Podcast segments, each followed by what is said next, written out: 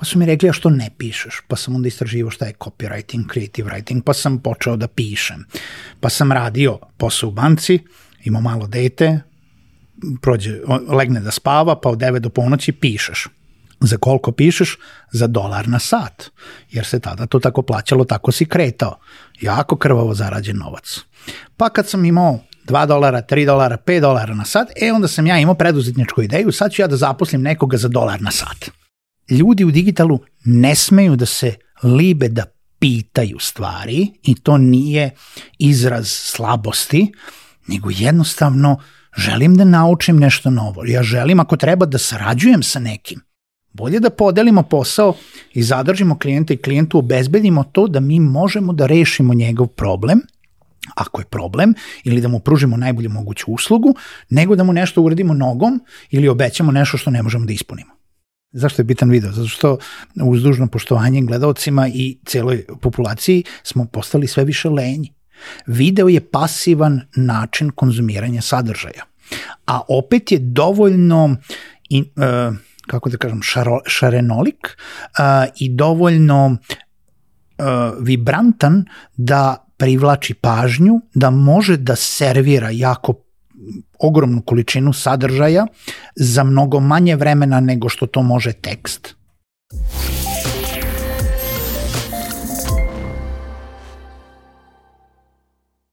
Dragi prijatelji, gledalci slušalci, dobrodošli u novu epizodu Digitalk podcasta. Ja sam vaš domaćin, Vlada Kovač, a na moje veliko zadovoljstvo današnji sagovornik biće moj veliki prijatelj Željko Crnjaković.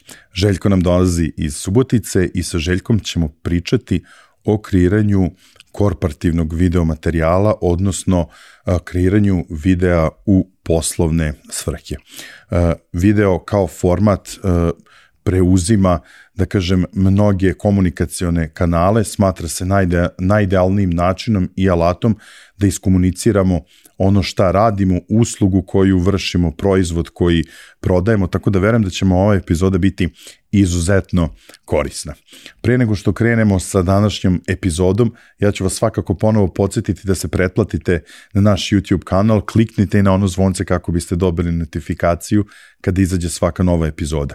E, ukoliko imate bilo kakvih ideja i predloga koje teme želite da obradimo, kog sagovornika da pozovemo, pišite na info, e, info at digitalk.rs, ja ću vam vrlo brzo i vrlo rado odgovoriti. Svakako prisutni smo na društvenim mrežama, tu se najviše sadržaja e, izbacuje, tako da vam preporučujem da nas tu pratite, sve novosti kada u pitanju Digitalk prvo izlaze na našim nalozima na društvenim mrežama pre nego što krenemo sa ovom današnjom epizodom, red je svakako da pomenemo i da se zahvalimo svim onim kompanijama koje su prepoznale vrednost uh, u onome što radimo pod kapom Digitalk podcasta i podržale naš rad. Uh, na prvom mestu tu je MTS, naš pokrovitelj u 2023. godini. Kada pominjemo MTS, uvek vam pomenemo neke od njihovih usluga koje vam toplo preporučujemo. Uh, Ukoliko želite da unapredite svoje poslovanje uz pametna MTS biznis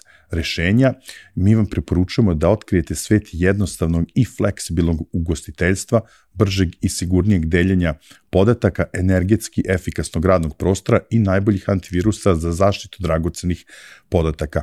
E, za više informacije o svim ovim uslugama MTS-a, pogledajte link koji naravno ostavljamo u opisu ove epizode. Zahvalnost dugujemo i svim našim partnerskim kompanijama, pa tako zahvalnost dugujemo i prijateljima iz OTP banke za podršku podcastu i istovremeno vam preporučujemo njihovu novu M-Banking aplikaciju. A posebno da probate opciju da sami menjate i postavljate limite za svoje kartice. E, linkove ka novoj OTP M-Banking aplikaciji možete naći u opisu ove epizode, a Tu su naravno i naše druge partnerske kompanije kojima dugujemo veliku zahvalnost. Veliko hvala kompaniji NIS, Mastercardu, Ananas i Komercu i Ideja online prodavnici. Kada pominjemo ideju, ne zaboravite na promo kod 1000 Digitalk, koji vam daje mogućnost da ostvarite popust od čak 1000 dinara prilikom vaše kupovine. Tu su naravno i naši drugari iz izdavačke kuće Finesa, pa će dvoje vas koji budu najbrži ili najkreativniji sa komentarima e, na ovu epizodu nagradit ćemo sa dva primjerka Finesinih izdanja, a za sve vas ostale naravno ostaje da važi promo kod Digito koji na Finesinom sajtu omogućava 10% popusta na već onako snižena izdanja. A sada krećemo sa današnjim razgovorom. Ćao Željko, dobro mi došao u Digitalk. Hvala Valdo, bolje te našao, hvala na pozivu. Ovo će pre svega da bude jedan onako prijateljski, drugarski razgovor koji ću ja da vodim sa jednim velikim zadovoljstvom. Uh, da Jer kažem, kako drugačije. Kako da, drugačije, jer... ono među nama dvojicom. Ovaj, ja i ti već deset godina da kažem, ono, vučemo neke zajedničke... Koketiramo, ono, što bi rekao. Dobro, da, vidimo, hoće da bude onako dinamičan, da, dinamičan da. razgovor. Ovaj, ali prosto nekako nam se putevi non stop uh, ukrštaju, a ja tebe pamtim da si ti bio prvi gost, znači ono, ti si, inače si dobar đak i u pripremi ove epizode podcasta i u, i u poslu. Ove, ovaj, ti si bio prvi gost na mojoj prvoj konferenciji koju sam organizovao pre 10 godina. Znači ti si ono po, ovaj, i po lošem vremenu vozio iz Subotice, došao u hotel Vojvodine u Zrenjin, seo za sto, a ja sam to jutro onako išao okolo, gledam da li je neko došao, da i tebe sam vidio i kao, evo, pojavio se ono neko, ovaj, i evo, deset godina traje naše druženje, naše saradnje, a i naše, da kažem, karijere nekako, ovaj, imaju neke slične iteracije i, ovaj, guramo taj preduzetnički duh, moram priznati ti ovaj malo bolje i malo više to je od mene. To je diskutabilno. To je diskutabilno. A, dobro. Ajde sad ovaj, da krenemo redom, da sad ono da da ne bude ovo, ovaj, da ne počne kao razgovor ono during the war, dva, dva motorca, ono možemo na kraju da se izgrlimo i da se izljubimo, isplačemo jedno drugom na ramenu, uh, da te predstavimo našoj publici koja možda nije uh, čula za tebe, ti nam dolaziš iz uh, Subotice, vlasnik si agencije Solotium i u isto vreme si direktor Inspira Huba, Što bi se reklo čovek iz zajednice, neko ko je možda najprepoznatljivije uh, lice subotičkog IT ekosistema, ako mene, ako mene pitaš, je neko ko stvarno od celog sebe daje toj zajednici, a istovremeno ovaj, gura taj preduzetnički, gura taj preduzetnički uh, lični put i ti si mnogo toga radio prethodnih 10 godina i mislim da si ono ovaj, što trenutno radiš u pitanju je produkcija video sadržaja doveo na jedan prilično ono visok nivo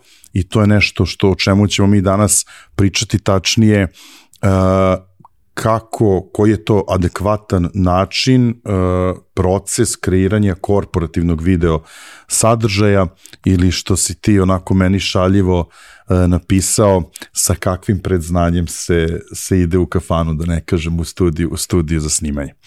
Imamo sad neke stvari koje su ustaljene, sad ako si ti ovaj, pažljivo pratio Digitalk podcast, spremao sam znaćeš, se. Da. Znaćeš šta ću da te pitam. Uh, ja sam te predstavio, ajde da kažem, tim formalnim tvojim uh, titulama. Ako bi trebao da nam se predstaviš u dve rečenice, šta bi rekao, ko je Željko Crnjaković šta radi? U, a baš si me lepo predstavio, to moram prvo da te pohvalim i hvala ti na tome kao pravi voditelj onako podcasta kako treba da uh, predstavi nekoga. Um, ja kada bi me to isto pitanje pitao pre recimo samo 3, 4, 5 godina, moj odgovor je uvijek bio sedi da ti pričam. Jer to nikada nije moglo da bude samo dve rečenice, to je uvek bilo mnogo, mnogo više, jer sam se ja nekako kroz te preduzetničke puteve, pa te puteve kroz saradnju sa zajednicom, pa edukativne, mentorske i razne druge stvari koje, u koje sam probao i radio, bukvalno je bilo u jednom momentu da delim dve, tri vizit karte, o, ako vam treba ovo, onda radimo ovo, ako vam treba ovo, onda radimo ovo, a inače, za sve. A inače radim i, i još nešto. E sad, to nije zato što uh, nisam hteo da se specializujem u jednoj oblasti i danas kad bi me pitao, konačno mogu da kažem da um, u Solutiumu, znači e, smo agencija koja pomože klijentima da bolje i jasnije uh, komuniciraju sa svojom ciljnom publikom kroz video i audio sadržaj. Sad, koji je to audio i video sadržaj i šta to njima najbolje odgovara, tu ima naravno milion pitanja kroz koja ćemo neka proći posle, ali to je ono generalno što radim. Ja pomažem uh, ljudima da bolje komuniciraju. Pa kada bi se to prevelo čak i kroz ovu zajednicu koju radim, kroz Inspira Hub, pre toga kroz sad 11 godina rada coworking pro, u coworking prostorima i to je na neki način vid povezivanja ljudi, mentorstva ljudi, mentorstva ljudi u preduzetništvu gde jel da pomažemo ako ništa drugo da otkriju svoj neki put i da bolje jel da i komuniciraju sa drugim poslovnim svetom, networking i tako dalje. Tako da to je u dve rečenice, znači ta jedna, ta jedna zapravo rečenica je taj neki pitch koji trenutno važi za mene, a da te ispravim, inače ne samo da sam ja bio prvi gost na tvojoj prvoj konferenciji, nego je to ujedno bila i moja prva konferencija na kojoj sam tada to, znači, to su ti da za, zajednički početci. Da, da.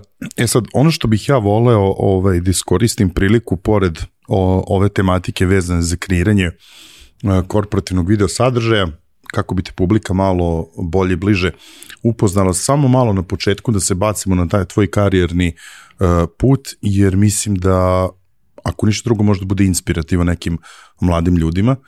Uh, ti si čovek koji ne odustaje, uh, koji se ne libi da pravi ono career shiftove, znači ono nekoliko puta si, si to radio, od toga da si ono da kažem davnih dana otprilike u to neko vreme kada je bila i ta prva e, konferencija gde smo se e, upoz, upoznali da si ostavi neki ovaj neki stalan posao i da e, konstantno tražiš nešto novo gde bih da kažem ono sebi gde bi sebi postavio neke nove profesionalne izazove i u svemu tome e, što si ti radio, odnosno što ja znam da si radio, ti si zaista to radio vrlo profesionalno, e, vrlo detaljno i vrlo predano. Pa eto, da kažemo ono, da probamo u par minuta da sublimiramo uh, tvoju karijeru, taj karijerni put sa tim osvrtom na, na, da kažem, preduzetnički nagon koji te vodio i koji te doveo danas da se baviš ovaj, jednim vrlo traženim poslom i da kreiraš neke stvari koje zaista mislim da, da prave razliku u industriji. Da, jeste bilo jako puno zaokreta. E, mene kada bi da me neko pitao kad sam bio mali, jel, pod navodnicima, ili kad sam bio mlad, da li želiš da budeš preduzetnik, da li želiš da imaš svoju firmu, ne bi znao šta da mu kažem. Da, me neko, da mi je neko rekao pre samo 10 godina, tada čak i kada smo se ti ja upoznali da ću sada da radim ovo što radim, ne bi mu verovao. Uh, sve što ja sada radim je rezultat nekih iskustava i želje da napredujem i da se of, da se tra, nađem na neki način. Um, da je odem malo ranije, postoji ona izreka ljudi se ne menjaju. Ja mislim suprotno jer sam dokaz toga i otići ću toliko daleko da kažem da sam ja tokom osnovne i srednje škole od mojih roditelja uh, dobio, recimo, čuo sam, tebe ništa ne zanima. I sad to, znaš ono kako kaže dete, to tebe stvarno ništa ne zanima, nemaš ni hobi, ne baviš se ničim, ne, ne, ne čitaš knjige, ne, na. Ja sada mogu da kažem da je to tada bilo istina. Mene tada ne mogu da kažem da me je nešto posebno zanimalo. Ne mogu da kažem da e, kao neka druga deca sam imao nešto specifično, nebitno da li je to bio sport, hobi, e, knjige, film, e, zanat, nešto. Ja sam izašao sa mature srednje škole da ja ne znam šta hoću da upišem, koji faks, a treba da idem za dve nedelje na prijemni na negde. Uh, bilo je tu mnogo lutanja, bilo je tu uh, različitih fakulteta i oprobavanja i onda kako to biva u nekim preduzetničkim vodama, kao ajde sad usput nađeš neki posao i onda se taj posao pretoči uh, u nešto drugo. Moj prvi posao mi je meni pao u krilo u smislu da sam ja tada znao, jedino što sam znao dobro da radim je, znao sam engleski jezik, išao sam na različite kurse i polagao bez ikakvih problema, zato što sam upijao engleski kao, kao uh, sunđer, bukvalno kao mlad, i znao sam da prevodim, znao sam da pričam, i moj prvi posao je bio da predajem engleski jezik, ali to je bio prvi posao koji je mene zvao moj jedan stari profesor i kaže, našao sam ti posao, ti ćeš da predaješ engleski jezik, ali rekao, ja, i, i on se zove Željko, ja ne znam da predajem. Ja znam, ti kad odeš na ispit iz engleskog, niko te ne pita da napišeš uh, formulu za present simple, past simple. Ja sam znao to da uradim, ali nisam znao da predajem. Ja sam dva meseca štrebao da bi mogao da predajem to. I ja sam to radio dve godine. Onda sam bio prevodilac, onda sam otišao sticajem okolnosti u jednu marketing agenciju u vreme kada nije bilo digitala, kada smo radili eh, PR kampanje, billboarde, triplete, štampani materijal, uh, vodili firme na sajam poljoprivrede i tako dalje. I to je bio posao koji sam ja video, koji je meni bio zanimljiv, jer ako sam nešto pokupio u svojoj mladosti, jeste ta organizovanost, uh, mogućnost za vođenje projekata, iako tada nisam znao šta to znači, i odgovornost prema poslu. To sam znao, da sam odgovoran, možda ne prema sebi, ali kada obećam nekome da će nešto biti određeno, to je tako. I to je ono što me i dan danas vodi u principu. Ja zato sam i preduzetnik, jer kada se nešto dogovorimo, pod nekim uslovima to će biti odrađeno, pa makar ja trebao da hodam po vrelom uglju. ovaj, tako da, e, kroz tu agenciju za marketing sam ja hteo to da radim do, do penzije, ali nažalost e, plata, e, vreme isplate plate i tako dalje nije bilo e, nešto znatno ono, da kažemo, za primer. pa sam onda otišao u bankarske vode, jel, sticajem okolnosti. Da, tada je bilo popularno. Tada je bilo popularno, a da se nađe neki posao, da se radi, pa onda to nije isto dosta, pa kreneš da istražuješ šta bi ti to mogo da radiš preko interneta, ali nisi ni, ja obično volim da kažem, nisi era.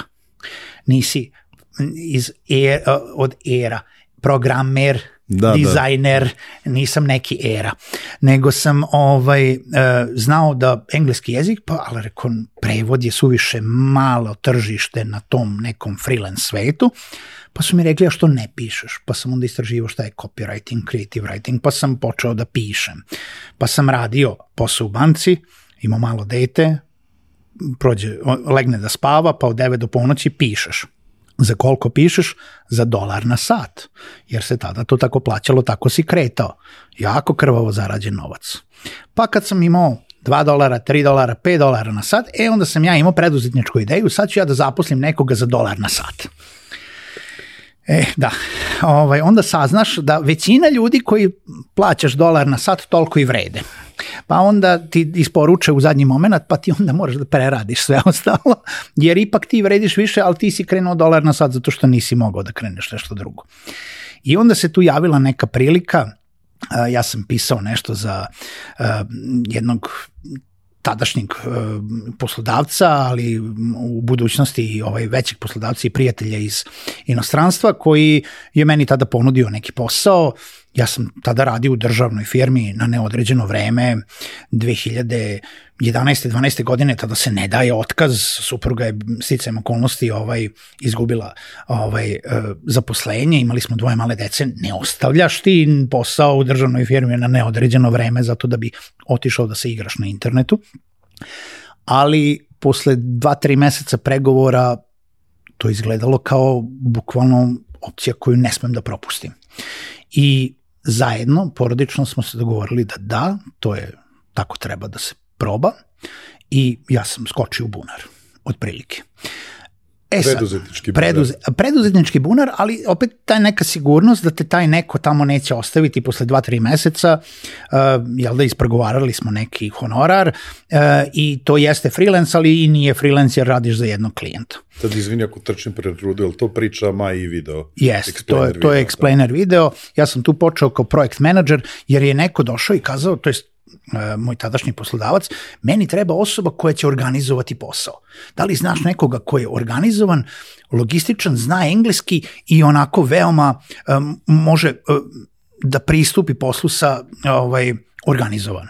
Ja rekao, znam, ali ne može da radi jer to sam ja, a ne mogu da ostavim svoj posao. I on je tu mene dva, tri meseca obrađivao, uh, dok ja nisam na kraju rekao da.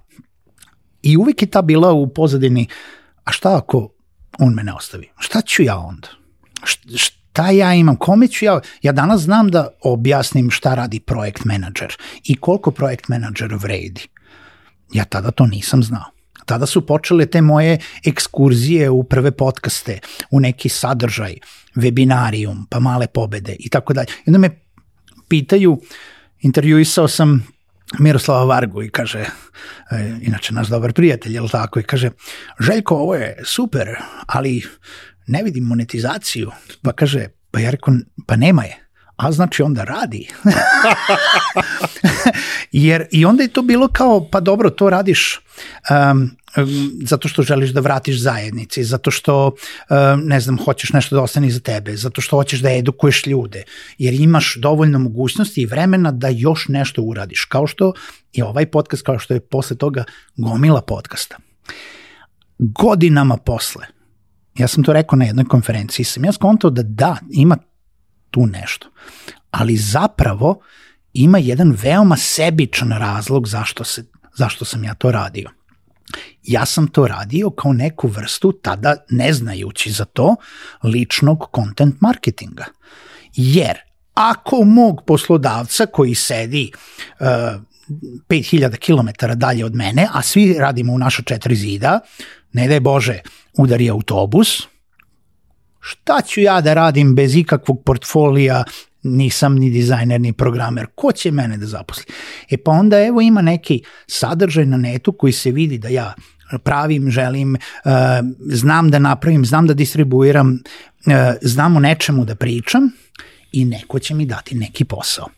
I iz toga je tu sad, posle toga smo se mi razišli, ja sam video da mogu da vodim isti tim, vodim istu firmu, ja sam ušao u te neke preduzetničke vode ovaj, da probam prvo sam da radim agenciju za animirane explainer videe, a vremenom posle toga sada i klasičnu videoprodukciju u koju smo ušli ne zato što sam ja imam ljubav prema klasičnoj videoprodukciji, nego me neko nekad pitao, e, a možeš ovo da napraviš?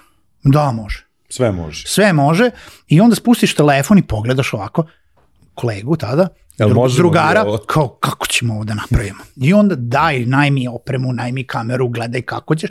I ona odgovornost koju sam pomenuo, ta odgovornost da se to uradi kako treba, da ne bude sad da osvetlam sebi obraz, pa jeste malo fake it till you make it, malo, ali sa nekim predznanjem u tome, jer nisam se libio kao, ono što, kao što su primeri tadašnje tvoje prve konferencije i sve IT konferencije posle toga, ljudi u digitalu ne smeju da se libe da pitaju stvari i to nije izraz slabosti, nego jednostavno želim da naučim nešto novo. Ja želim ako treba da sarađujem sa nekim.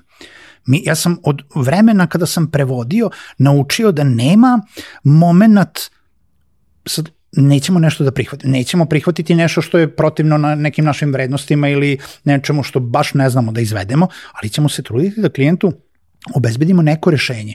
Da li je to rešenje to da ja moram da zovem tebe, da mi zajedno sarađujemo na tom klijentu zato da bi klijent dobio najbolje rešenje? To je najbolje rešenje. I taj klijent i dalje onda posle veruje meni, ti si sretan, ja sam sretan, klijent je sretan.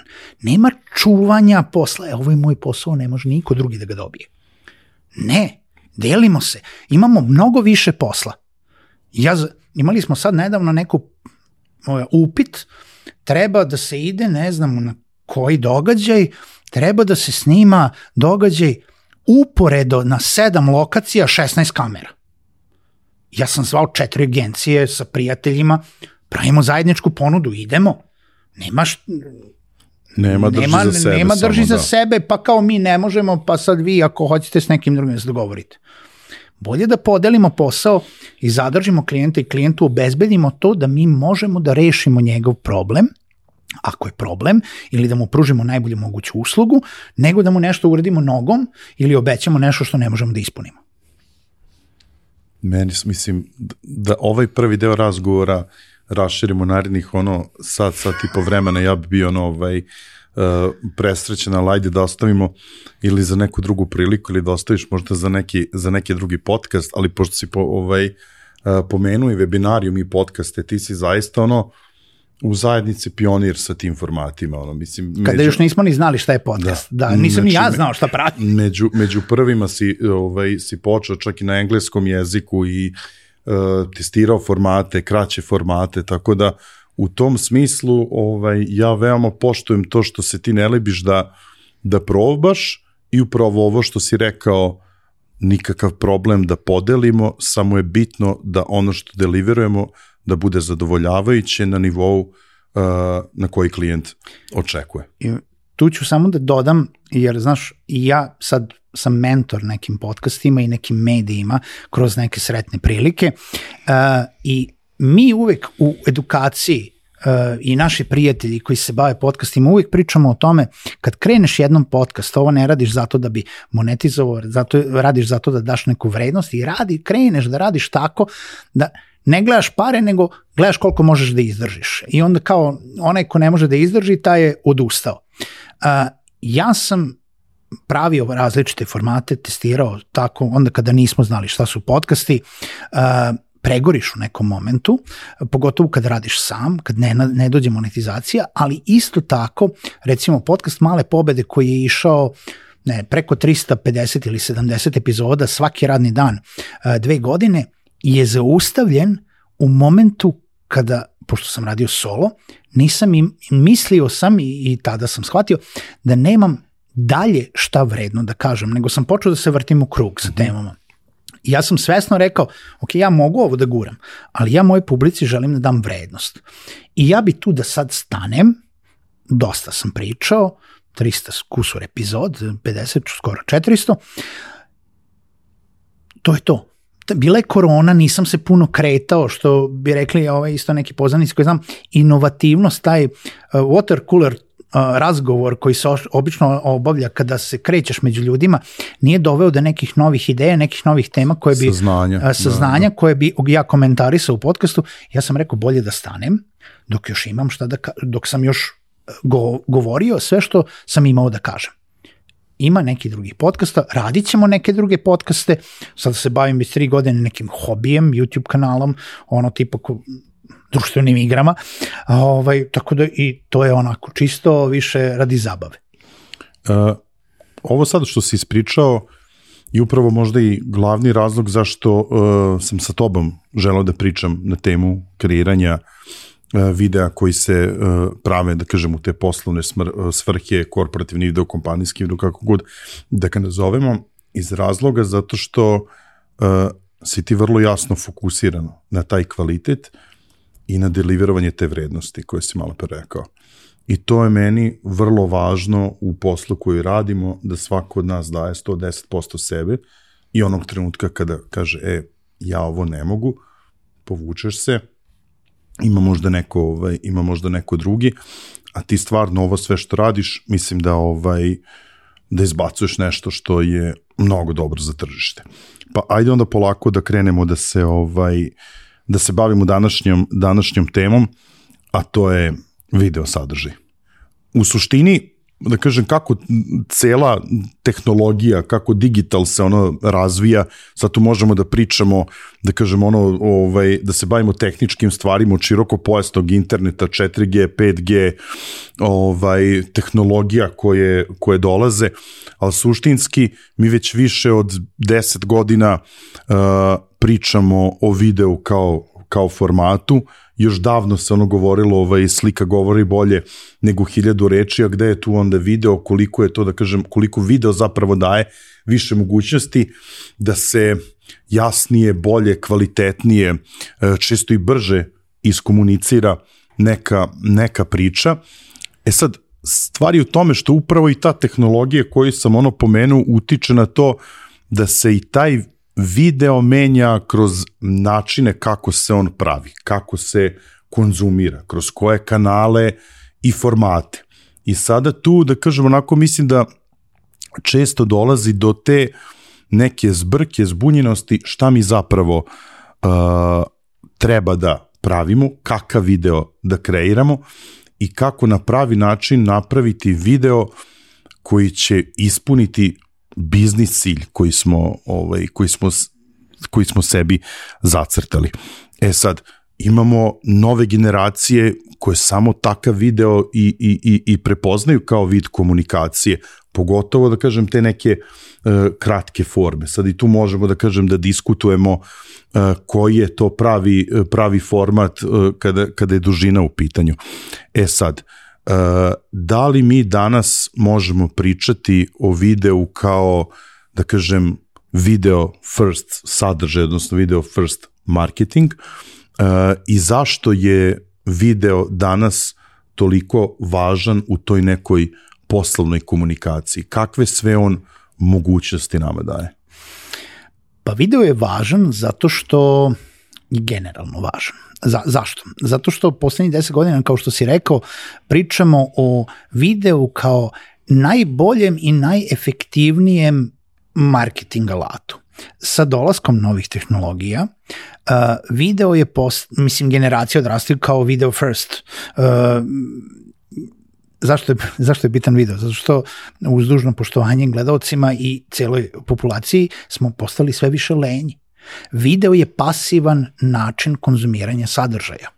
A opet je dovoljno in, uh, kako da kažem, šaro, šarenolik uh, i dovoljno uh, vibrantan da privlači pažnju, da može da servira jako ogromnu količinu sadržaja za mnogo manje vremena nego što to može tekst.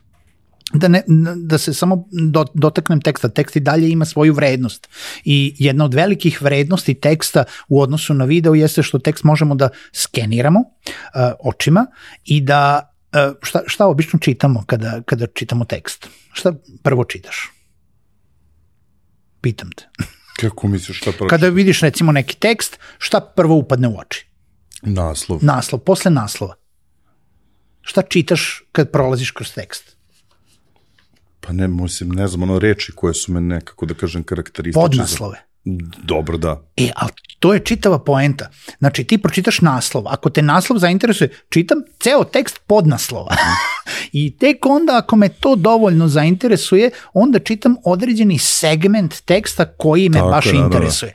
Ti u videu ne znaš koji deo te interesuje i zato u zavisnosti od formata o kojem pričamo uvek pričamo o tome da jel da hook, jel da taj uh, prvi segment mora da bude nešto što uhvati pažnju, što zainteresuje gledaoca i onda uh, mu servira dalje osta, ostatak sadržaja. Ali sa dolaskom novih tehnologija, uh, društvenih mreža, različitih društvenih mreža, mobilne telefonije koje si pomenuo uh, i uređaja koje koristimo, uh, nama je video serviran serviran bez ikakvih dodatnih troškova. Nekada se sećamo da si isključivao uh, autoplay na društvenim mrežama za video Štedeli zato što smo internet, štedeli da, smo da ne internet curi. da gigabajte ovaj ne potrošimo jer se jako puno troši. A sada to više nije pitanje to se samo tako rešava, to se streamuje, to se gledaju YouTube i Netflix, ovaj dugački videi preko 4G, 5G-a bez ikakvih problema da ćeš potrošiti paket što znači da više nije pitanje da će neko da bude zabrinut oko toga, to je svima automatski uključeno i video kao takav, jel da, je ono uh, alat koji dopire do, uh, do publike najbrže.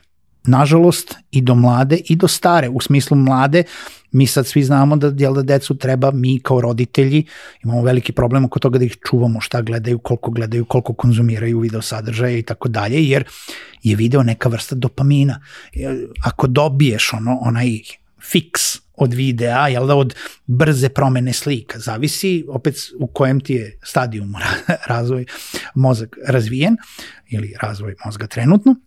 Uh, tebi je to potrebno. Mi sad već možemo da filtriramo i sami sebe nekako cenzurišemo, mm. deca to ne mogu. Deca se jel da, fiksiraju i onda nemaju strpljenja, ni za šta. Jel da, ja vidim po svojoj deci, rekao sam vodit ću vas sa mnom da, da čekamo u redu u banci i u Poreskoj, čisto da vidite šta znači čekanje u redu.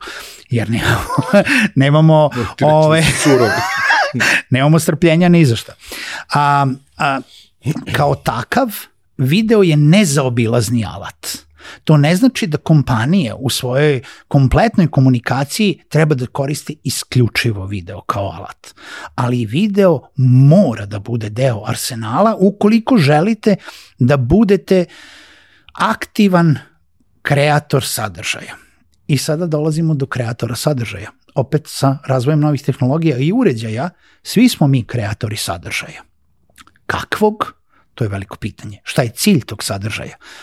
I to je veliko pitanje. Šta je cilj? Koja je ciljna publika? Šta želimo da kažemo? Uh, kome to želimo da kažemo? Koju emociju želimo da probudimo? Uh, to je uh, ono što je pitanje kada pričamo o šta da kreiramo.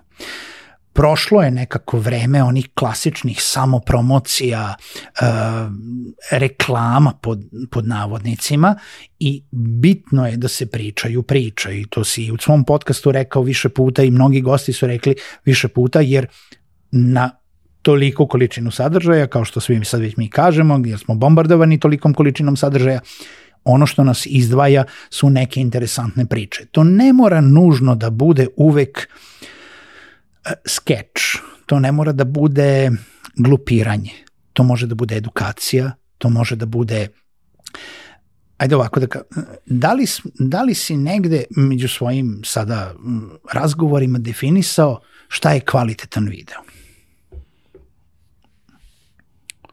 Moram priznati da nisam. A moram priznati da mi ovaj, niko do sada nije ovoliko postavljao pitanje od strane sagovornika. Ono, to je zato što imaš... Ima, da počinjem da imam trebu od tebe, Željko.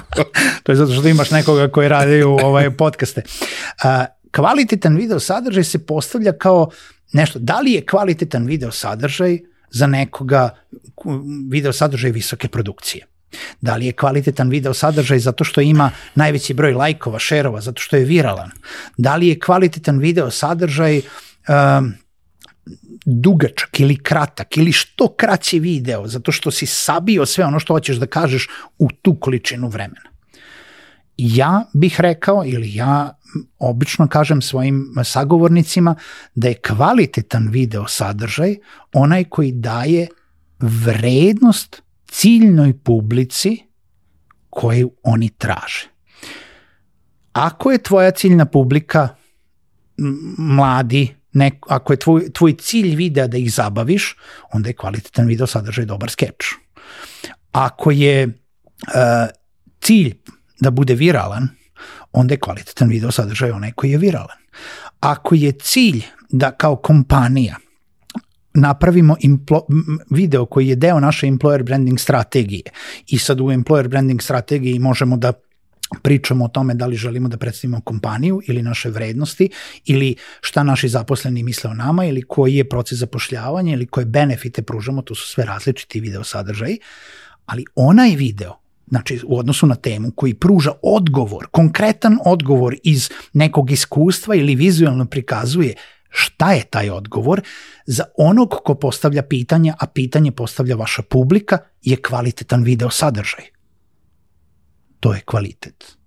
Ne mora da bude, može da bude, jel da, kvalitetan produkcijski, ali danas produkcijski kvalitetan sadržaj može, možete da odradite sami da se da, da sebi ovaj ne ne uskratim ne, ne nešto od od ovaj agencije i firme, ali sa mobilnim telefonima i razumevanjem malo osvetljenja, malo razumevanjem da je potreban kvalitet zvuka i št, tako dalje, kvalitetan video sadržaj može da bude sadržaj koji ste odradili sami, zato što je na neki način realan, zato što to publika traži, zato što, jel da, iz bilo kojih razloga, ne štedimo vreme, ali, ali štedi pare, da.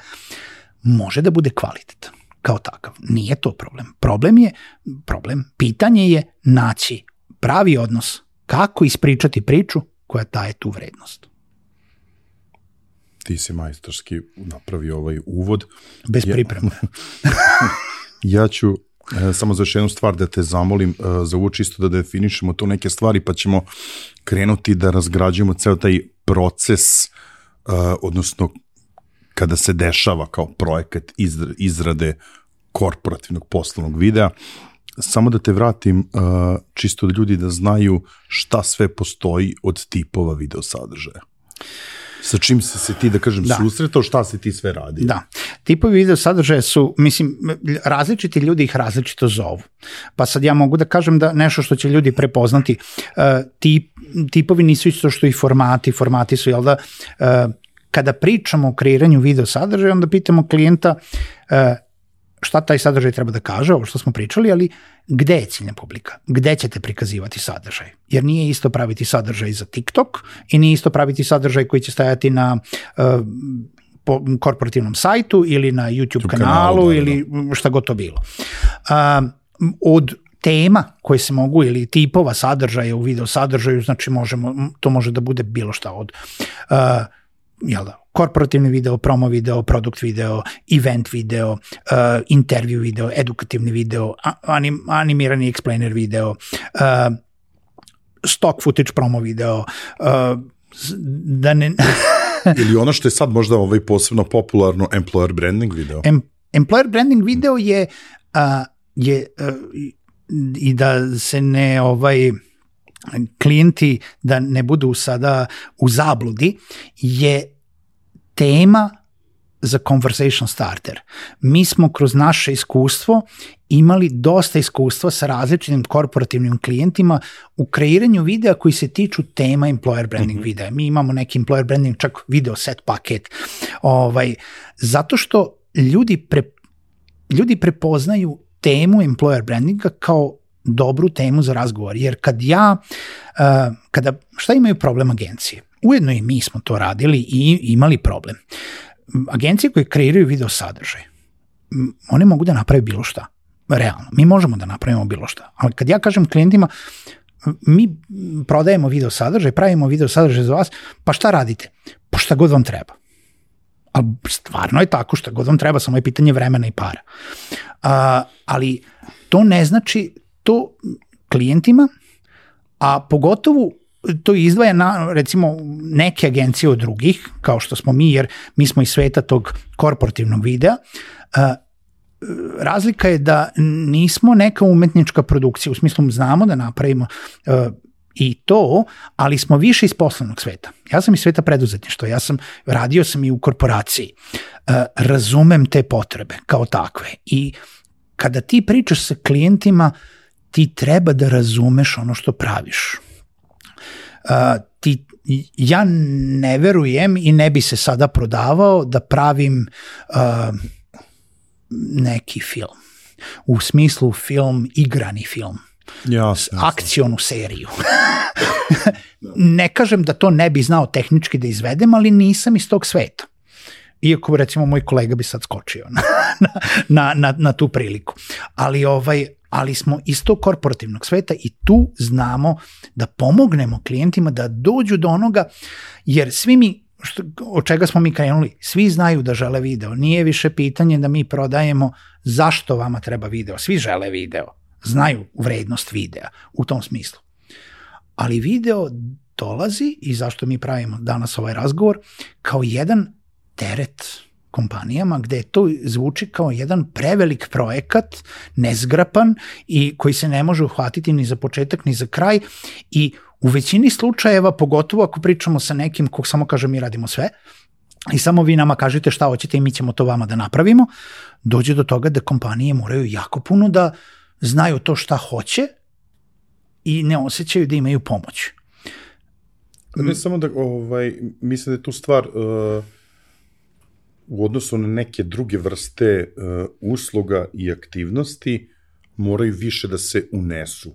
U, to je totalno druga proces. stvar, da. Ali sad, ajde, ovaj, ja sam samo hteo da, zato što malo pre si uh, pomenuo reč problem.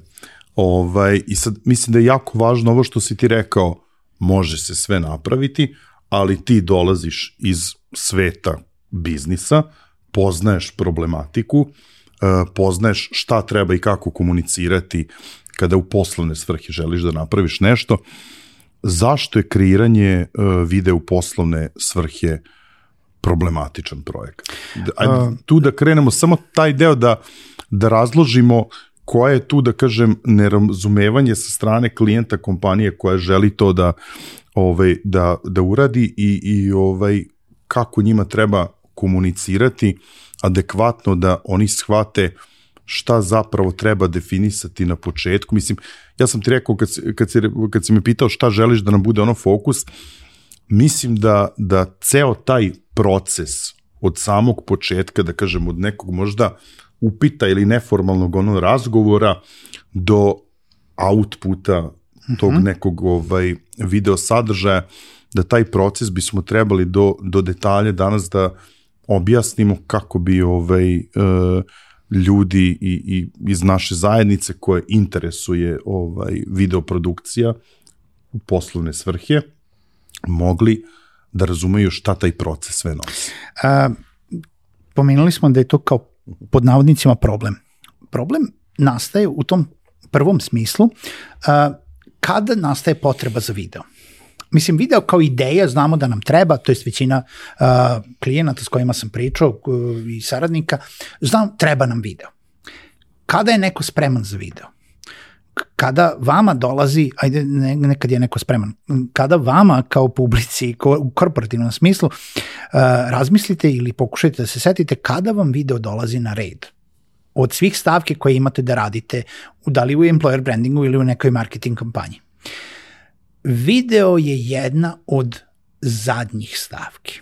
Zašto? Ne zato što mi ne želimo da se bavimo video, nego zato što uh, proizvod, usluga, uh, kompanijska kultura, employer branding strategija, uh, tema koju obrađujemo mora da bude spremna. Mi ne možemo, nemamo šta da snimamo, nemamo s kime da pričamo, nemamo, nema šta ko neko da kaže iz iskustva, ako to već nije gotovo.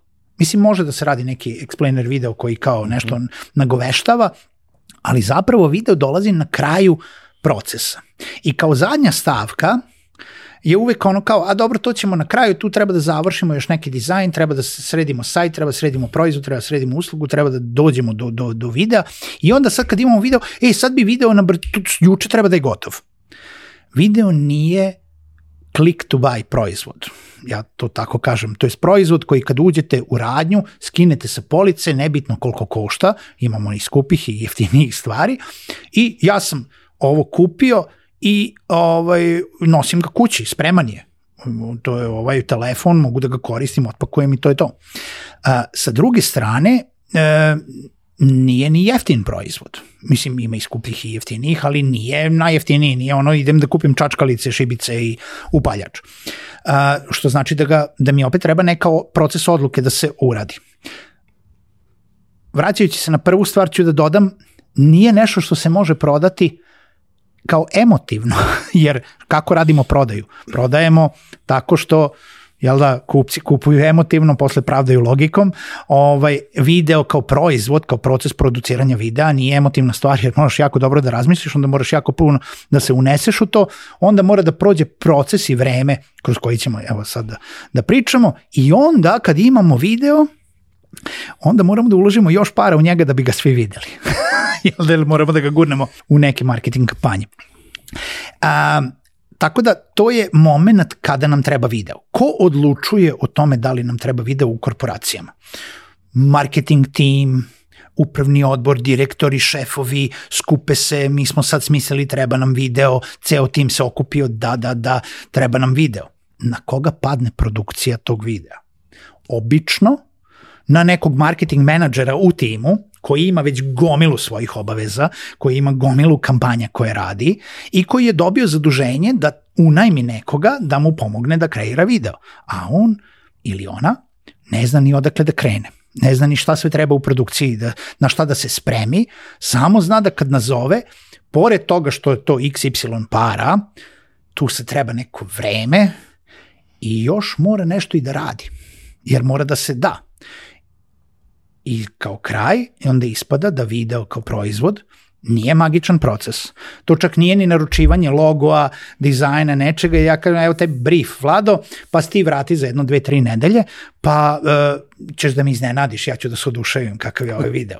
Proces o kojem ja pričam je uh, proces komunikacije, koji jedina stvar za uspešnost videa jeste, to je najbitnija stvar za uspešnost videa, ne jedina, je proces jasne i dvosmerne komunikacije između izvođača videa i o, o, naručioca videa, jer ćeš ti kao naručioc videti i proći, ja ću te voditi, uhvatit ću te za ruku i vodit ću te kroz svaku fazu procesa, ali ćeš morati da budeš umešan, jer je mnogo skuplje da ja tebi napravim ceo video sa kojim ćeš možda biti oduševljen, a možda to uopšte neće biti to što hoćeš.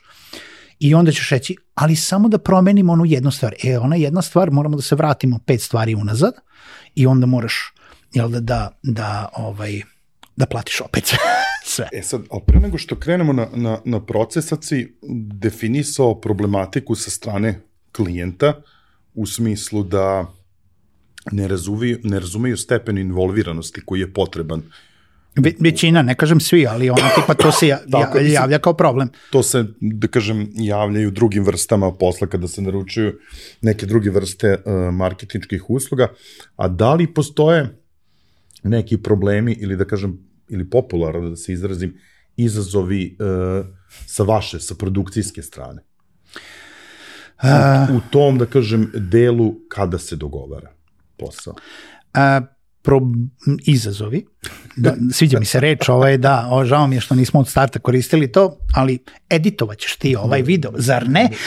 Možeš ti to, jer eto, izazov.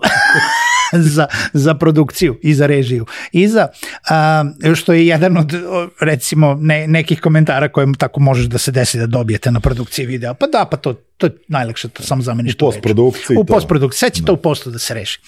A, jeste zapravo e, iščivijati sa klijentima šta zapravo oni njima treba i šta bi im zapravo najviše uh, pomoglo i radilo. Uh, dosta klijenata dođe sa jasnom slikom, mi bi da radimo ovo neki dođu sa time, znamo da nam treba video, ali nismo sigurni tačno šta bi nam trebalo, pa to sigurno neko što puno, tu ćemo samo napraviti neki mali video, dobro, onda, i onda krenemo da pričamo o tome, hajde da, šta vam treba, uh, šta je poruka, kome je namenjena, gde ćete da stavite video, uh, šta želite da kažete, šta sve želite da kažete, da li je to jedan video ili je serija videa. Uh, šta je cilj te serije mhm. videa, da, da li to treba da bude serija ili, ili vezana ili treba da pravite, da razmišljate da će vam biti možda bolja strategija da pravite neki kanal, neki podcast, jer kontinuitet u kreiranju video sadržaja je isto danas velika stavka.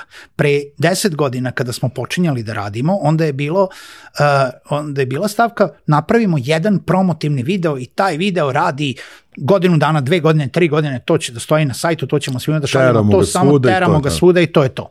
Danas u ovoj hiperprodukciji, ako ti konstantno ne proizvodiš sadržaj, različit sadržaj, uh, koji može da se, to se sad menjalo, to više nisu samo reklame, nisu samo uh, ono prodaja, rešavanje problema i nebitno da li se to upakuje u neki storytelling ili ne, ali ako ti konstantno ne proizvodiš sadržaj koji ima vrednost za vašu publiku, to je jedan video koji je kao super napravljen, ode i ode. I ne, ne javi se više u algoritmu, a tebi je nešto glupo da ga guraš non stop, jer uh, meni kad iskoči peti put isti video, vrate mi, ili to je sad već smaranje. A, činjenica, znači ja hoću od tebe novu epizodu i novu epizodu ili novi bit nekog sadržaja, novi segment nekog sadržaja. Um, tako da, uh, opet pitanje šta je i, i, ovaj, i da dođemo do toga da razumeju klijenti šta je potrebno da oni spreme to nije ništa više od toga da vi znate vaš posao naj, mislim, vi ste eksperti u vašem poslu. Mi smo eksperti u kreativi i storytellingu i izvedbi i produkciji stvari koje će vama značiti. Ali vi samo treba da definišete šta je cilj, koja je publika i šta želite da postignete. I onda možemo zajedno da stupimo u razgovor ko, kako to možemo najbolje da uradimo. Nekada je klijentsko rešenje sasvim prihvatljivo i možemo samo to da izvedemo, a nekada potpuno promenimo o, o, njihovu viziju i prikažemo im i ono, damo neki predlog koji je zapravo možda čak i jeftiniji nego ono što su prvo zamislili, ali, ali daje mnogo veću vrednost. E sad, rekao si jeftiniji, koliko je, da kažem, uh, videoprodukcije važi kao relativno skupa stvar. Koliko tu u razgovorima sa, sa klijentima, koliko je to, da kažem, uh, tačka kako da kažem, ono... Ovaj, spoticanja. Tačka spoticanja. Tačka spoticanja. Pa to zavisi od klijenta do klijenta, u, u principu. Um, ja sam se nekada zezao sa, sa time da je u marketingu postojalo dve, dva ekstrema. Ili ćemo dati milione evra da idemo u, da avionom u Irsku na farmu dresiranih jelena da snimamo jelene pod vodopadom. Ili ćemo da se cincularimo je reč uh, za što jeftiniji oglas u svaštari. I to su bila dva ekstrema. Znači, nema ništa između. Danas, na svu sreću, ima mnogo stvari između. Uh, video uh, je skuplja stvar nego napraviti jedan baner. Uh, video je možda skuplja stvar nego napisati neki tekst. Ali samim tim uh, video je trenutno bolji alat od toga, što opet ne treba da bude jedini alat u vašem arsenalu.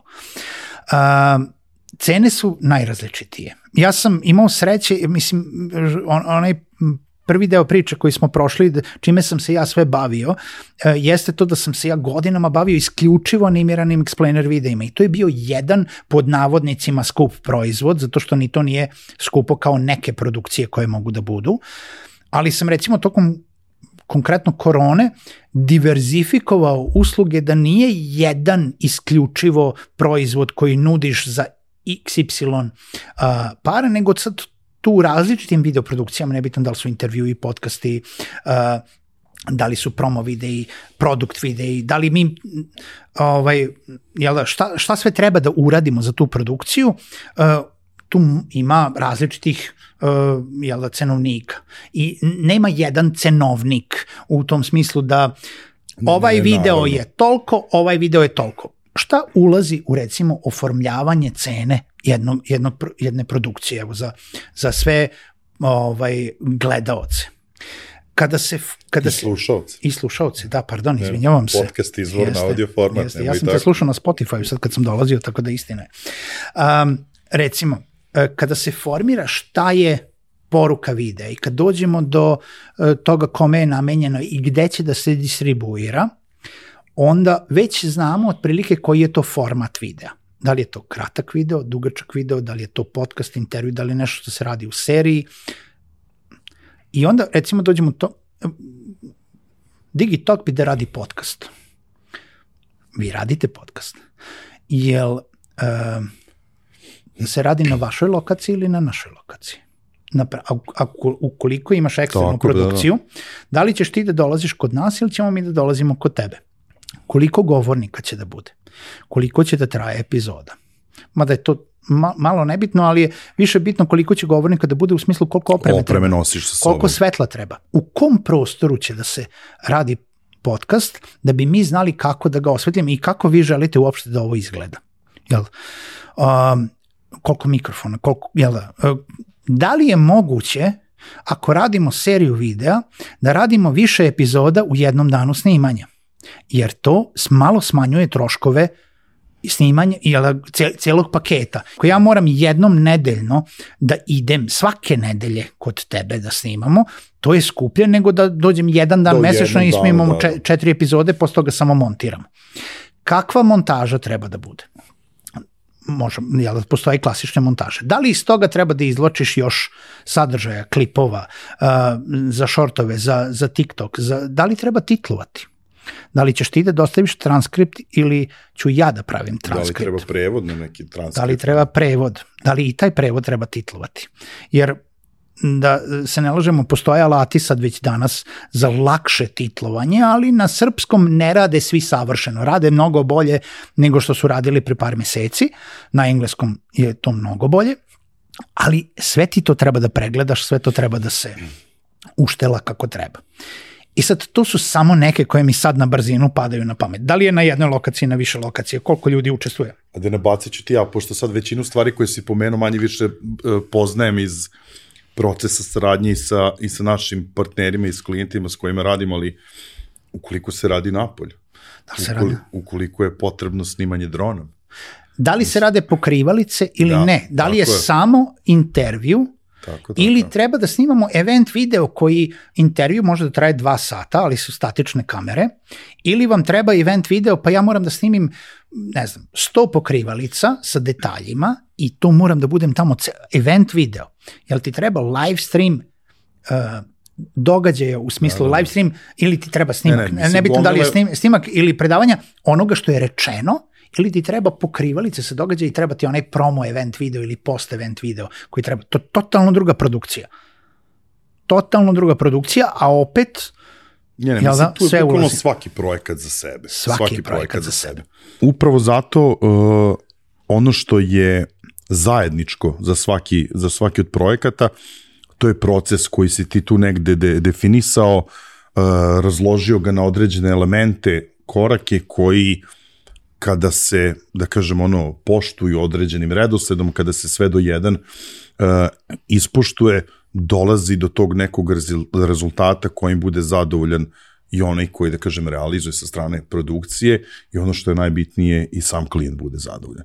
E sad, ajmo da se bacimo onda na, na taj proces, kako to izgleda ili kako bi idealno trebalo da izgleda. Uh, da, proces je jako bitan, zato što uz jasan proces obe strane tačno znaju šta ih čeka, šta je sve upleteno u proces i e, znaju šta su čije obaveze, na šta da budu spremni, e, jer klijent mora da bude spreman na jedan deo e, involviranosti u taj projekat, mora da odvoji malo vremena, mora da, e, da učestvuje, jer e, u zavisnosti od videa koji se pravi, pogotovo kod korporativnih videa, gde je jako bitno da da li kancelarije, prostor, uh, ljudi, um, ne znam, ta osoba koja priča, uh, speaker, budu iste kompanije, to su neki ljudi koji zapravo imaju ekspertizu, relevantni su u toj oblasti i zapravo, ajde da, samo jedna kratka digresija na to zašto uh, za šta je animirani video, a za šta je snimani video. Hm. Animirani video je tu da bolje hvata pažnju publike koje vas ne zna i da na brzinu spakuje neku priču zašto je, koja, koja je vaša usluga, e, proizvod ili kompanija, ko, koji problem ona rešava. Snimani video može da bude to i mnogo više. Snimani video uh, gradi odnos vas sa vašom publikom. Ona, on podiže vaš brend, ali ujedno vas spaja, prikazuje vas kao realne, uh, žive ljude tamo u nekoj kompaniji, pogotovo kada pričamo recimo o employer branding vidima, koje je bitno, jel da, zašto bi se ja uh, razmišljao da idem da radim u nekom kompaniju, hoću da vidim ko su ti ljudi. I zato je bitno, recimo, praviti takve videe. Proces, najbitniji deo procesa je sam dogovor moram da priznam da sam uh, imao i pozitivne i negativne ovaj komentare u smislu reakcije, one inicijalne reakcije da moramo da postavimo jako puno pitanja. I vi morate da učestvujete samo i to se sve dešava pre nego što mi možemo da damo ponudu. I, jer svi hoće ono kao koliko je taj video, koliko je vaš set videa. Pa dobro, ali pola moramo... Kile videa. Pola kile videa. A, ali moramo da pričamo o tome šta sve ide, baš sve ono što smo sad ne, pomenuli, šta sve ide u tu produkciju da bi ja mogao da dam neku realnu ponudu koja će odgovarati i vama i nama jel da, ako ništa drugo i na količinu. Mm -hmm. I sad mhm. tu odmah kreće razrada od toga i šta je cilj videa i šta je poruka videa i za koga je taj video namenjen, da bi mi znali da pored toga saberemo, samo ne treba nam tamo dve kamere, tri kamere, dva, dva auta, tri mikrofona i ne, kišobran, nego uh, da li je to stvarno uh, da se ne desi posle da, e, znaš, ali ipak ćemo, o, vi ste dali ponudu za ovaj tip videa, e, ali mi smo se usput dogovorili da ovo prebacimo na polju, što si rekao, i da snimamo na četiri različite lokacije u tri različita dana. Pa dobro, ali to nije ista ponuda. Mislim, uopšte nije isto sve ono što ide u video. I nismo, e, da bi proces funkcionisao i da bi vi znali na šta da se spremite i mi znali na šta da se spremimo, mi moramo da odgovorimo na ta pitanja. Tako da, prvo ide taj dogovor sa klijentom, koji podrazumeva sve, uh, kristalizaciju ideje, znači, zatim dogovor oko formata videa, šta se, ko je u videu, o čemu se priča, ko priča, koliko ljudi priča, ajde, o čemu se priča možemo kasnije da definišemo, ali samo neki jel, bar podnaslov da stavimo. Pretpostavljam sad kada ono se završi faza dogovora, ono što se rekao, što mislim isto da je, da je mnogo bitno, kristalizacija te ideje, da se piše neka dokumentacija, scenario, pretpostavljam. Jeste, ali to ide posle. Znači, u, u ovom nekom momentu, znači, kristalizacija ideje da dođemo do toga da, aha, ovo nam treba u ovom videu, imaćemo potencijalno toliko i toliko aktera, čak i do toga da pričamo o tome da li ste igde videli ikakav video koji se vama sviđa vizuelno, šta biste želeli da postignete, ako ili ćemo mi dati neke primere, kao neki mood board, a, to sve podrazumeva pre ponude. I to je isto jedan deo mhm, procesa. Mhm. Onda ide ponuda, dogovor, finalizacija i onda ide priprema klijenta, ok, dogovorili smo se sve, I sada imamo pripremu. Šta vi treba da radite, šta mi treba da radimo u odnosu na to što smo se dogovorili, ko piše scenariju, ko uh, uh, organizuje lokaciju, na primer. Uh, mi imamo ono, jel da, ajde da se vratimo na onog malog marketing menadžera koji je zadužen za ceo projekat i ponekad sa to se čini ono overwhelming za njega. Mi imamo recimo alat, to je mislim stvarno uh, nama mini stvar e, koja ne mo, važi za 80% klijenata, jel da, primenljiva je, ali može svako da se nađe u tome, to je jedna checklista. Za klijenta, evo ti da imaš jednu checklistu.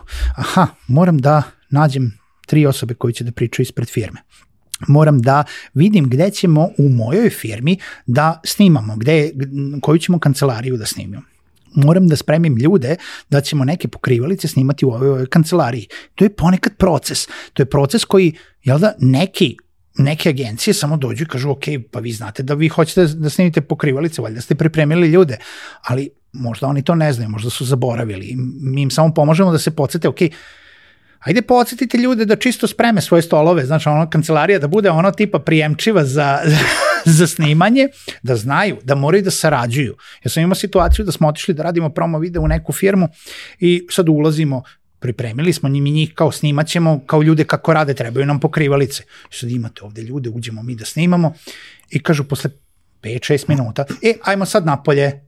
Kako misliš napolje? Nisam snimio tri kadra. Pa ne možemo mi njima da smetamo toliko. Pa dobro, jel vama treba video ili meni treba video? Možda je to ponekad samo sceniranje nekog rada. Pa mi treba jedna osoba na sat vremena ili pet osoba na po 10 minuta.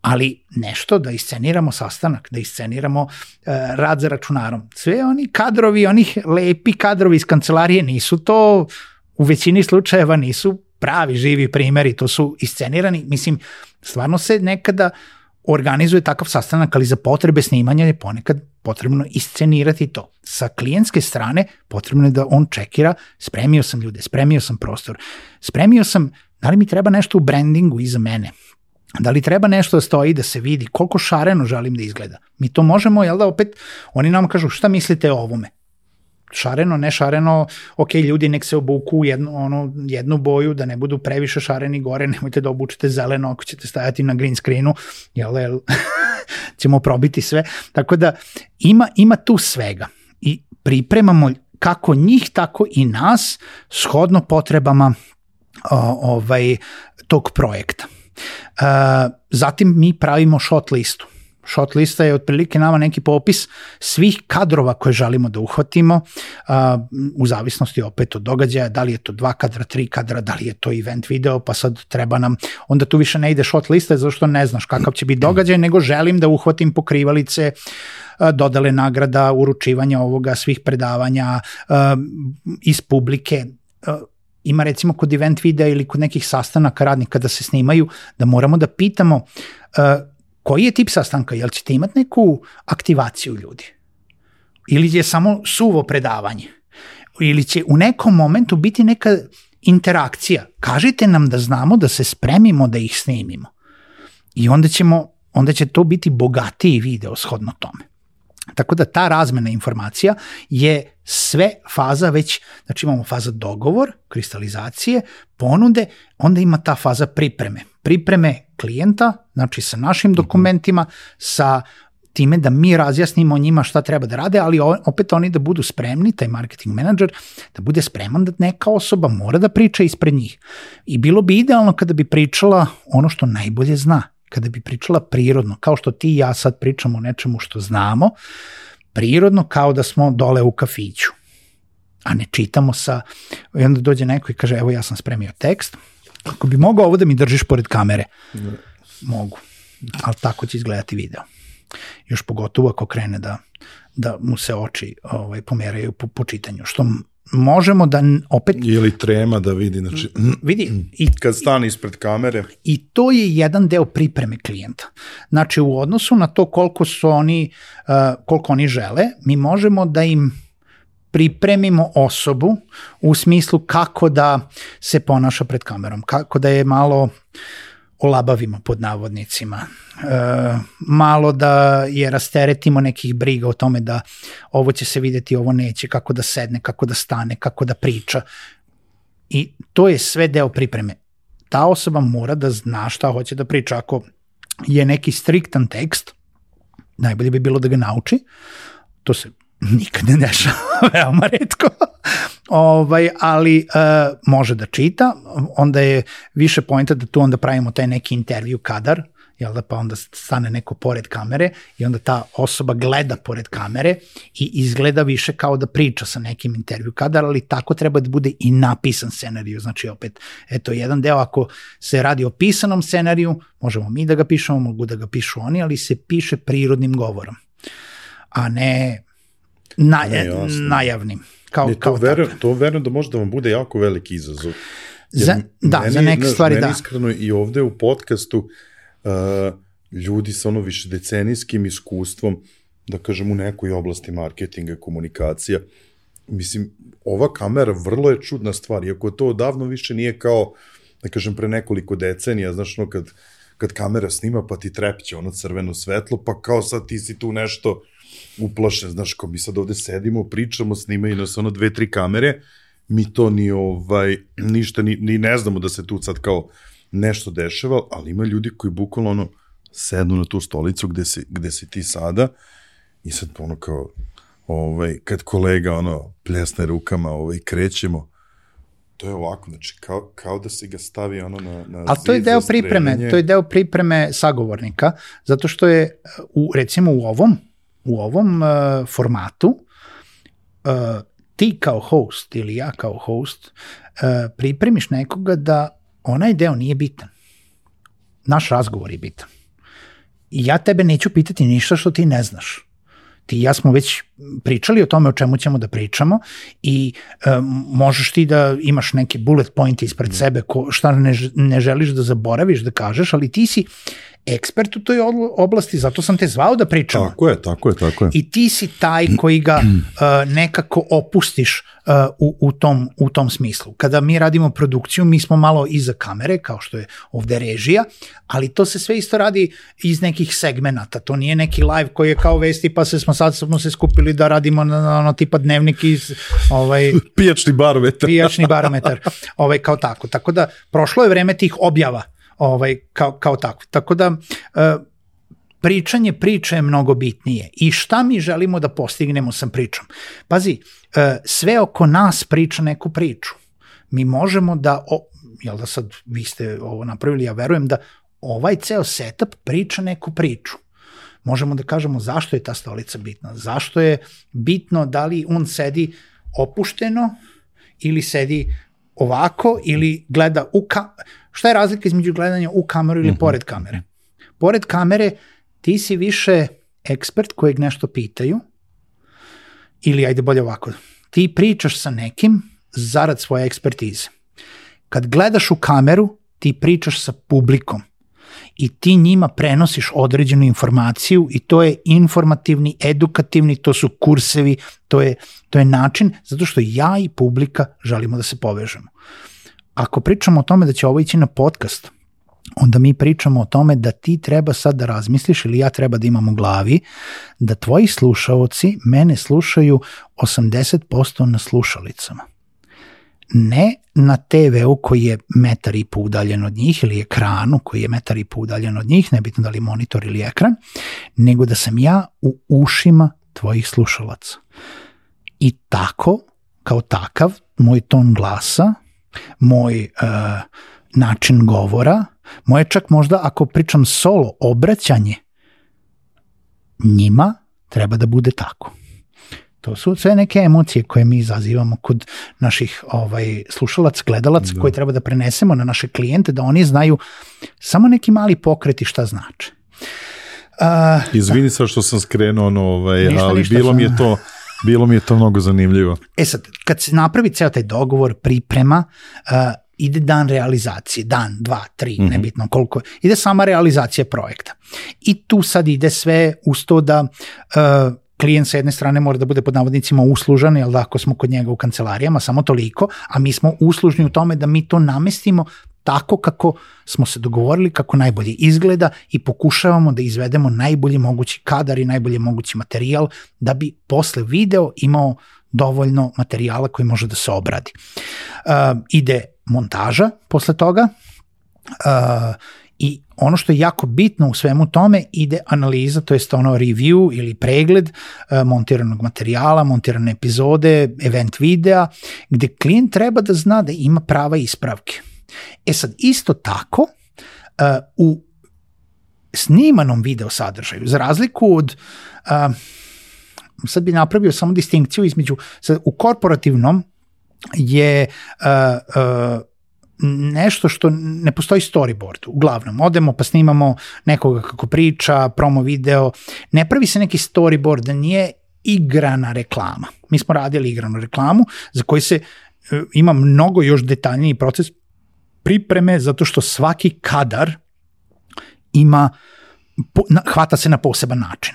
Znači to je tri dana snimanja, pet dana snimanja, za svaki kadar mi nameštamo posebno svetlo, posebno ovaj, tebe, glumce, šta god to bilo. Isto kao i za animirani video gde možemo napraviti kompletan storyboard i da ti tačno vidiš po segmentima šta će da se desi u kom kadru.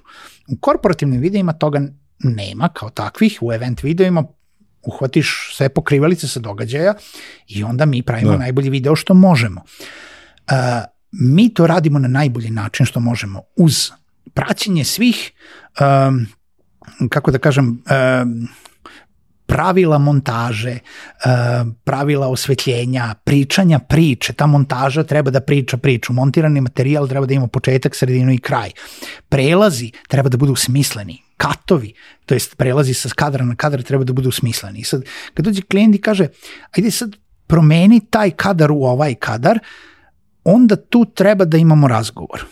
Može, ako je to jako bitno. Ako nije, mi smo to stavili iz veoma specifičnog razloga, zato što ili se jako dobro prelazi na, sa jedan na drugi kadar, ili priča određenu vrstu priče taj kadar. Naravno, taj kadar možda se nekome ne svidi i naravno da možemo da ga zamenimo, ali to nije samo ono, e sad ajde, ne sviđa mi se siva, zameni u crveno. A, kod nekih kompleksnijih projekata e, jako je bitno da storyboard pre snimanja bude jasan klijentu, jer tako se snimaju kadrovi. Ako se ne snimi nešto što je posle potrebno, onda zahteva do, dodatni trošak u produkciji. Uh, u, u tom smislu. Ako se snima korporativni video i onda sve ono što smo radili u pripremi, dogovor kako će taj video da izgleda, je ono što se radi. Ono, kada već vidimo video na kraju, nikada se ne dešava da on odstupa ne, nešto od svega što smo pripremili klijenta, jer opet kažem nije magičan proces. Vidjet ćete svaki detalj produkcije od čičagliša do gotovog proizvoda i onda to demistifikuje malo celu produkciju videa. Ja nisam wow, jer znam da, znaš, kao ljudi, ljudi vide kako ovo izgleda, ali ti i ja vidimo kako, šta je, šta je da, još da, da. oko nas. I znaju tvoji gosti šta je još oko nas to malo demistifikuje kako, kako sad samo gledalac to vidi mm -hmm. i onda klijent ima taj hm, pad entuzijazma. Ali to ne mora da znači, jer zapravo i krajnji proizvod je ovo stvarno pored onoga, ovo ipak ovako izgleda. Da, ali e, posle analize, znači ide analiza šta je moguće, šta nije moguće izmeniti, jer to se već radi i u pripremi.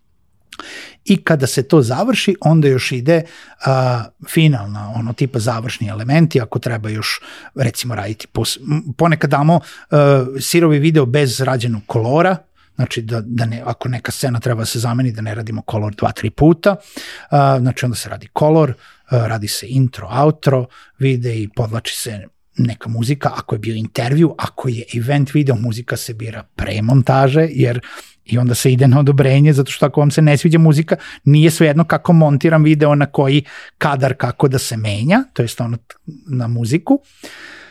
I, da se obrati pažnja na copyright za muziku da se obrati pažnja na copyright za muziku. To je recimo nešto što ima taj, ima taj neka serija pitanja koja bi svaki klijent trebao da postavi agenciji uh, kada ulazi u razgovor nebitno da li radi sa nama ili sa nekim drugim. Po, uh, ja sam to napravio još kad, je, kad smo radili explainer videe, zato što ništa se ne podrazumeva.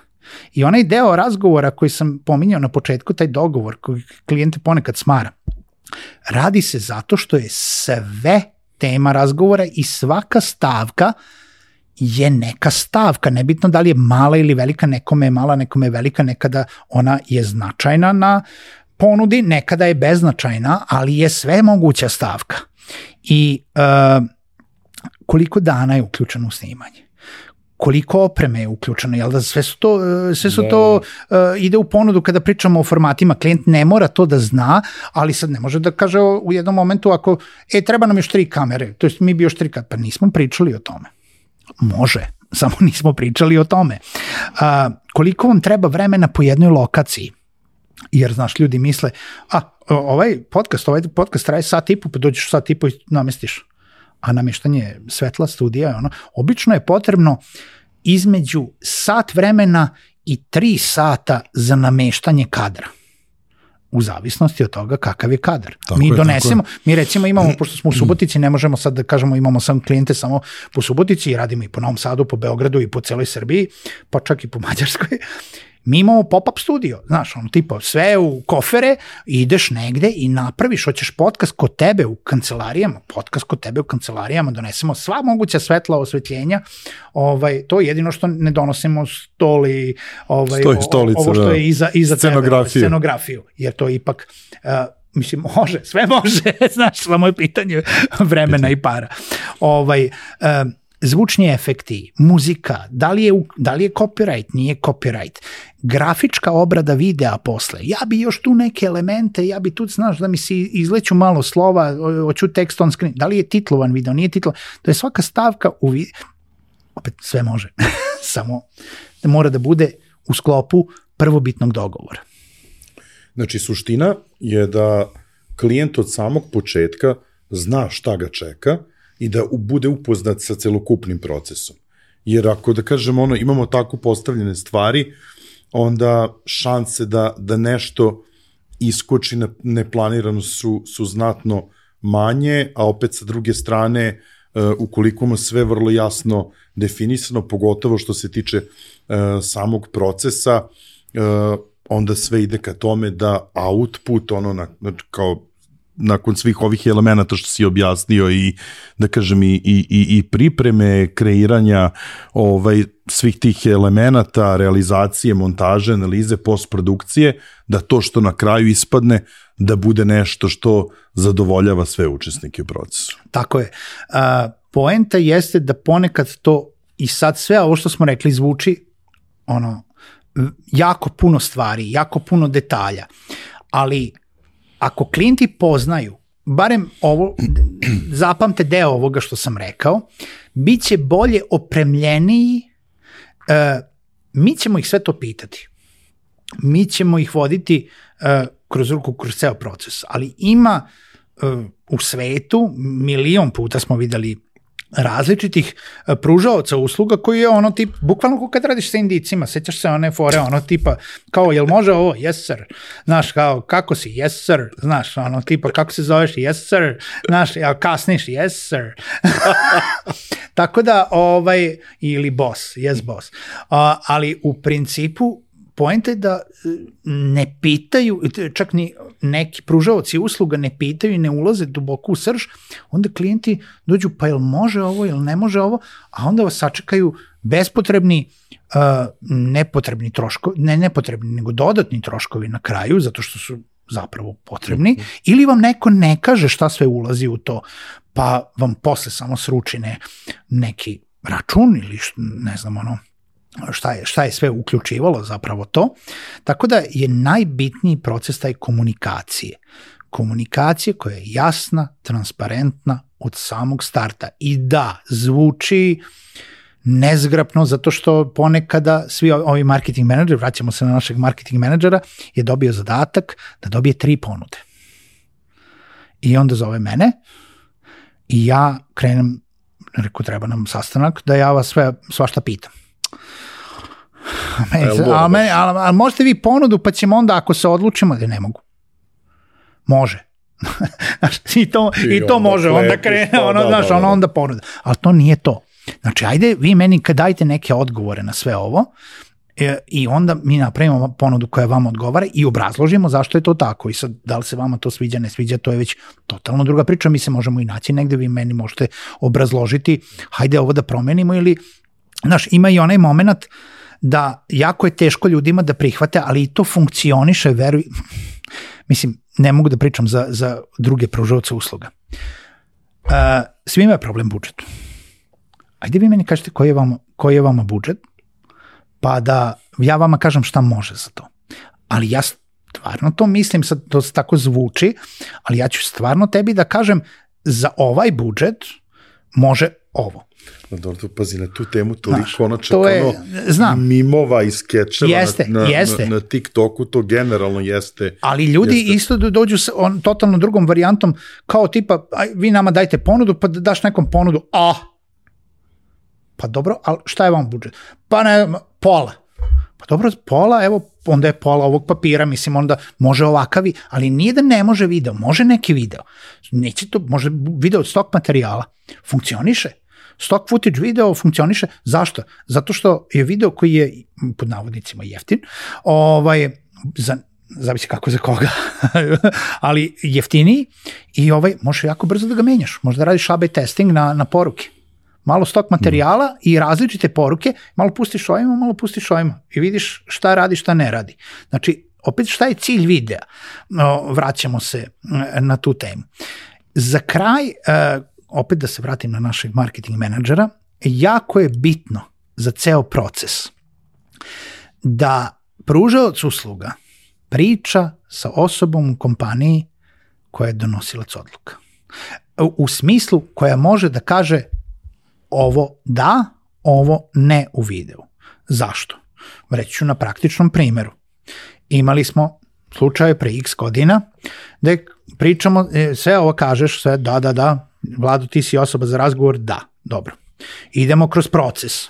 Može, može, može, može, može, ne može, može ovo, dobro, izmenimo, evo može, može, može, može, dođemo do kraja. Ja rekao, evo ga, to je to. E, kaže vlada, e, ovo je super. Ja rekao, dobro, to je to, gotovi smo. E, sad ja ovo nosim u upravnom odboru, pa, znaš, ćemo da vidimo. Pa rekao, dobro. Javlja se za x dana. Upravni odbor je rekao da smo tu negde na oko 60% onoga što želimo da postignemo. Ja rekao, ja se izvinjavam, mi smo na 100%. Vi ste na 60, onih 40% možete samo da kažete šta da se menja pa da doplatite. Jer u ovom može, može, ne može, ne može, ste vi dali u nekom momentu odobrenje i mi smo prešli na sledeću fazu. Tako da taj moment vraćanja nazad možda zahteva dodatno snimanje, možda zahteva samo promenu u montaži, možda zahteva uh, hoćemo drugu muziku, to znači nova montaža zato što je totalno različit ovaj bit jel da na tempo tempo videa. Tako da ima tu gomila ovaj plejada ovih različitih situacija na koje možete da se zaključite. Pazi, verovali ne sad ono ovaj slušajući te ceo razgovor shvatim da mi ovaj iako radimo ono dosta različite stvari, uh, slične bitke bijemo. Kada su ovaj da kažem problemi u definisanju saradnji uh, u, u, u pitanju vrlo slične stvari ono ali ovo, ovo bih se ovaj apsolutno složio sa tobom da se da je neophodno pričati sa nekim ko je donosilac ono odluke Jer, Ja razumem da ponekad je to teško. Ja razumem da ponekad, uh, ako je finalni, ako vi imate takvu strukturu u firmi, da to na kraju mora neki direktor da odobri, on nema vremena da se bavi ovaj, procesom produkcije, da to zna da bude triki, ali onda je zadatak onog koji je spona između nas, da svaku fazu baca gore, ili ono što misli da će da neće proći, da bi dobio finalno odobrenje, čisto zato da ne bi nabio sebi dodatno vreme produkcije, troškove i tako dalje. Ja, i moj jedini strah nakon ove epizode jeste da nas taj neki marketing menadžer što ga pominjemo celu epizodu ne zamrzi zbog svega ovoga. Nije, mi smo tu da mu dobro, pomognemo. Mi, mi smo sad tu onako malo to ovaj, da kažem, uh, banalizovali, ali ja te apsolutno razumem, jer ono, ovaj, stvarno ono, dodele ti nekoga ovaj, za, kao ovaj, point of communications ispred, ispred onog klijenta, taj radi hiljadu jedan posao, ne zna gde, ne zna ali gde Vlado, bije. Ja, ja, uh, ja njega stalno, nje- njega ili nju, uh, stalno pominjem zato što ja razumem njegov problem. Njen. Da budemo totalno ovaj, o, problem te osobe. E, problem te osobe jeste da e, ona se sad našla u neobranom grožđu, ima previše posla i potrebno je da je neko olakša taj posao. Ja želim da ta osoba bude zvezda u svojoj firmi. Ja želim da joj pomognem da napravi najbolji mogući video, a ona, uh, mislim sad, uh, osoba kao takva, uh, treba da zna da ima nekoga ko može da odgovori na pitanje, nekoga ko može da joj pomogne u onom delu koji se tiče uh, osmišljavanja, kristalizacije i svega toga. Jeste neki pešački stvari možda, ali ja ne želim da nabijem još posla toj osobi. Ja želim Jasno. da ona dođe Sad sa videom, se izvadio, da, sad da si se dođe sa videom i kaže i da dođe nje, menadžer i kaže Bravo. Pokida si. pokidao si. Pokidala si. To. E, ovaj, mislim da si ti baš pokidao ovaj, u ovoj epizodi, ali to je kad ovaj, razgovaraš sa nekim kome koji je ovo radio, da kažem, ono, de, pre 10 godina, ono, ili ka, kada se već ono počinjao, ja prvi sam ono bio ovaj gost tvojih webinara, slušao tvoje podcaste uh, i jako mi je drago što si, da kažem sad i u ovoj iteraciji karijere une ovaj ovakav nivo profesionalizma. Ostavit ću tebi da, da eventualno ovaj, daš neki, neku zaključnu rečenicu. Ja ono što bih možda podvukao jeste da ukoliko imate potrebu da kreirate uh, korporativni video, odnosno neki video koji će vam služiti uh, u poslovne svrhe i svih ovih, da kažem, ono, stvari koje smo pričali, ono, pomenjali smo možda najviše taj, taj employer branding, da znate tačno šta vam je cilj tog videa, šta želite, da znate da postoji taj neki proces koji morate zajedno da ispratite od početka do kraja sa onim koga ste izabrali da vam, uh, da vam bude izvođač, uh, izvođač tog videa, to međusobno poverenje i ovo ovaj, možda što si rekao jedna uh, jasna i transparentna komunikacija. Tako je. Ja, ja bi podvukao bukvalno tu komunikaciju na kraju.